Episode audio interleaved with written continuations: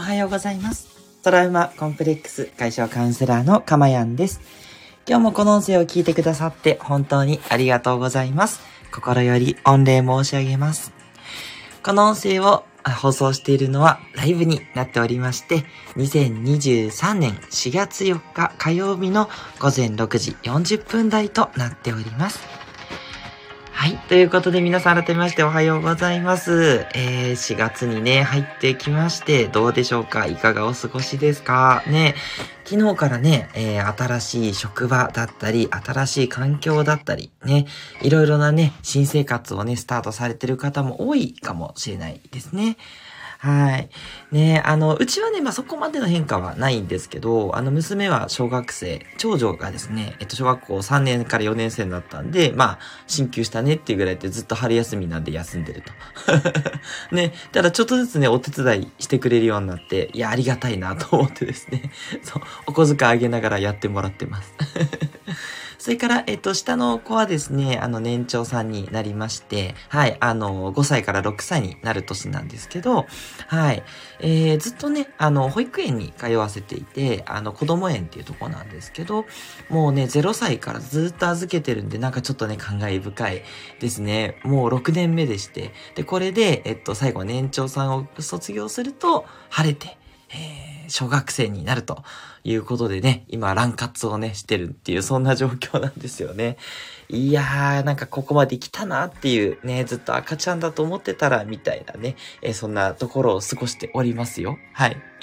なんで、まあ、生活自体はね、変わらないんですけど、なんかやっぱり一個こう、ステップを上がってるっていうのがね、えー、なんかこう、印象的だなっていう、そんな感じですが、皆さんいかがでしょうか？はい。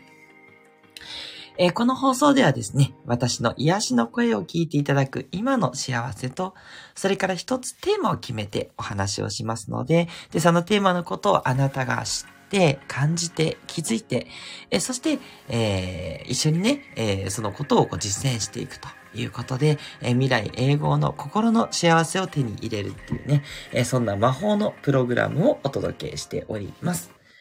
はい。ではね、早速今日の内容に入っていきましょう。今日の内容はこちらです。えどんなカウンセラーがおすすめ？に味方でもあり、中立でもある。はい。ということでね、えー、に？ってなんかこう、聞いちゃいましたね。に、ん？に、難しいですね。に、なんだろう？あ、じゃあいいや。そこにこだわってどうするんですね。はい。えっ、ー、と、どんなね、カウンセラーが、えー、相談すべき人なのかっていうね、ことをね、えー、お伝えしていくシリーズになってるんですけれども、今日は、えちょっとね、何を言ってんだろうっていう内容になりました。味方でもあり、中立でもある。ね、これは一体どういうことなのかっていうのをね、ちょっとご説明していきましょう。はい。で、あの、カウンセラーの、えっと、種類っていうのを前回ね、お伝えしたんですけれども、はい、あの、まあ、いろいろなね、種類がありますが、まあ、やっぱりその心理のことをちゃんとね、えー、学んでいたりとか、えー、お話できる方っていうのがやっぱりいいですよっていうところはね、お話をしたんですけども、じゃあ、えっ、ー、と、どんな人がね、さらにいいのかっていうのをちょっと続けてお話ししていきます。で、あの、傾聴って言ってですね、あの、クライアント、お客様がお話ししている内容をしっかりと聞く。はい。あの、なんだろう、聞いてくれる。うん。っていうのは、まあ、まず、まあ、大前提かなというところなんですね。まあ、しっかりと話を聞くっていうのもありますし、なんていうのかな、意見をこう、挟まずにね、そう。とにかく、あの、ひたすらこう、まず聞いてもらうっていうこと。うん。これはやっぱすごくね、あの、リラックスする効果もありますし、あ、この人話を聞いてくれてるなっていう感じで、お客様にもね、すごい安心感を与えることなので、ね、当然、あの、カウンセラー身につけておくべき話ということになります。まあね、傾聴にもいろいろなね、まあ、テクニックがって言ってる方もいるんですけれども、まずは、その私が大事だなと思うのは、そのお客様が言ってることをありのまま受け止められるっていうことがすごく大事だと思います。で、ここで出てくるのが味方だっていうことなんですね。まあ、味方っていうと、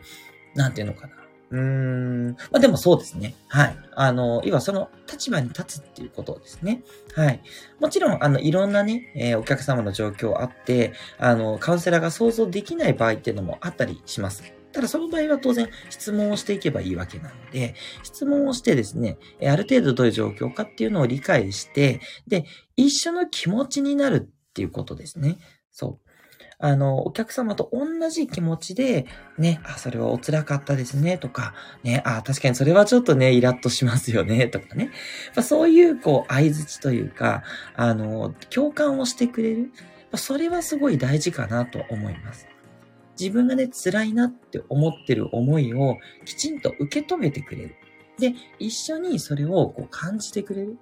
結構ね、それだけでも、あの、癒されるとかですね、えー、あの、なんていうのかな、効果があったりすることもあるので、もちろんそこでカウンセリング終わりっていうことは全くないので、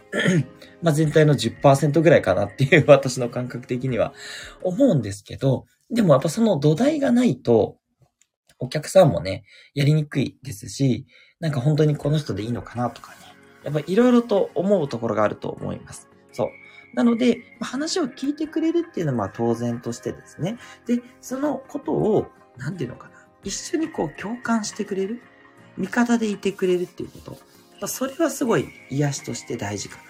というふうに思っています。はい。で、これここまでが味方であるなんですけど、じゃあ中立であるっていうのは何かっていうことなんですが、これはですね、ずっと味方でいても、実は問題っていうのは真に解決しないんですね。まあ、例えば夫婦関係の問題を扱うとして、じゃあ、そのね、えー、もう旦那がね、もうどうしてもっていうことで、こう、悪いというようなことがあったときに、最初は確かにそういう面もあるねってことで、当然合意をするんですが、そこからですね、えっ、と、立場をちょっとずつ中立に持っていくっていうことが必要になるんですね。で、なんで必要になるかっていうと、あなたと一緒になってですね、旦那さんを攻撃しても、あなたの癒しにならないからなんですね。一時的にはやっぱり気持ちよくなるし、やっぱそうですよねってなって、本当にこういうところがもうどうしても許せなくて、みたいな時に同じように共感してくれるっていうのはありがたいことではあります。ただ、これをやってもですね、憎しみとか怒りが増強されるだけであって、いや、もちろん対処法とか教えてもらうと思うんですけども、うん。だけどね、あの、で、一時的には良くなるかもしれないんだけども、本当に心から良くなるかっていうようになるにはちょっとね、足りないかなって思うんですね、要素が。で、それが中立っていうことなんですね。はい。あ、ここで虹色マークさやちゃんさんから、えメッセージいただきました。おはようございます。えかまやんさん、ハートマークおはようございます。桜のマークといただきました。ありがとうございます。ね、水戸でね、素敵な幼稚園をね、運営されているさやちゃんさんです。ありがとうございます。ね、水戸の方はどうですか？ね、東京はね、もう桜がもうほぼ散ってる感じになってきてます。早い。ね。まあ、毎年早いなと思うんですけど、やっぱり早いって思うっていうね、そんな感じです。ね。もう、花見をすることも間に合わずという感じですが、どうでしょうか？ね。はい。ぜひぜひね、この、あの、哀れな感じっていうんですかね。儚い感じをね、一緒に楽しんでいければと思います。さいちゃんさん、ありがとうございます。ではではね、話を戻しまして、で、その中立っていうところなんですけども、何かっていうと、もういつもこれ言ってますが、いいも悪いもないっていうスタンスを貫けるかっていうことなんですね。どうしてもね、そのお客様はこうね、あの、旦那がどうしても悪いっていう風になってしまうので、やっぱそこにね、同調したいし、でそこをね、こう、あの、反論するような言い方をしてしまうと、やっぱりこう反発も受けるわけですね。なんかこのカウンセラーさんは私の味方でいてくれないと。さっきまで味方だったのになんか、今度は味方じゃないこと言ってるぞと。そういう風に言われちゃうと、やっぱりね、もう信頼関係が崩れちゃうんで、やっぱり難しいですよね。だからといって、えー、お客様が言っていること、ね、相談してくる人が言ってることに、ずっと同調してても癒しにはならない。ここが、あの、一つポイントで、えー、なので、え同調しつつも、きちんと中立の立場で、え実際その旦那さんを変える必要はない。ね。あなたの捉え方を変えていく。うん。っていうようなことをさらっとできる方っていうのはやっぱりおすすめになるんですね。で、そういうね、カウンセラーさん、まあ、じゃあどう探したらいいのってなかなか難しいと思うんですが、はい。まあ、これはね、あの、体験セッションを結構無料だったり、あの、安い金額でやっているっていう、そういう人がいますので、そういう人のね、えー、セッションを一回受けてみると、いろいろわかるかなと思いますし、ね、あの、私がやっぱそういう発信をしてるので、まあ、あの、同じような発信をしてる方がいれば、あ、なんか、かもやさんと同じこと言ってるっていうような人がね、いればですね、そういう人にやっぱご相談いただくっていうのがいいかなと思います。はい。ということで、あの、まあ、ただね、あの、一回受けてみて、あの、あなたの肌に合えばいいと思うんですけど、ただね、やっぱり言っとくんですが、憎しみを持った状態でいくら対応しても変わらないと思います。はい。あ、あの、根本的にね、そう。あの、表面上は取り繕えるかもしれないし、表面上はいろんなテクニックでね、えー、表面上は大丈夫かもしれないけども、根本から癒されないと、やっぱりね、きついなというところがあると思うので、根本から癒されるためには、いいも悪いもないという境地に連れていくっていうことが必要なんですね。で、その連れていくっていうことができるっていう人をね、ぜひぜひ探していただきたいなというふうに思うんですね。はい。いやー、ということでね。はい。ちょっとね、まあ、あの、どうしたらいいのってやや難しかったかもしれないんですけども、うん。なんかそういう、なんかな、発信っていうのかな。うん。なんかこう、うん。まあ、例えばその、そう、その、ね、旦那さんが、なんか、えっていうようなことをしたときに、で、それと一方で、そのことっていうのがあなたの何かの成長につながっていたり、あなたの、こう、何かね、こう、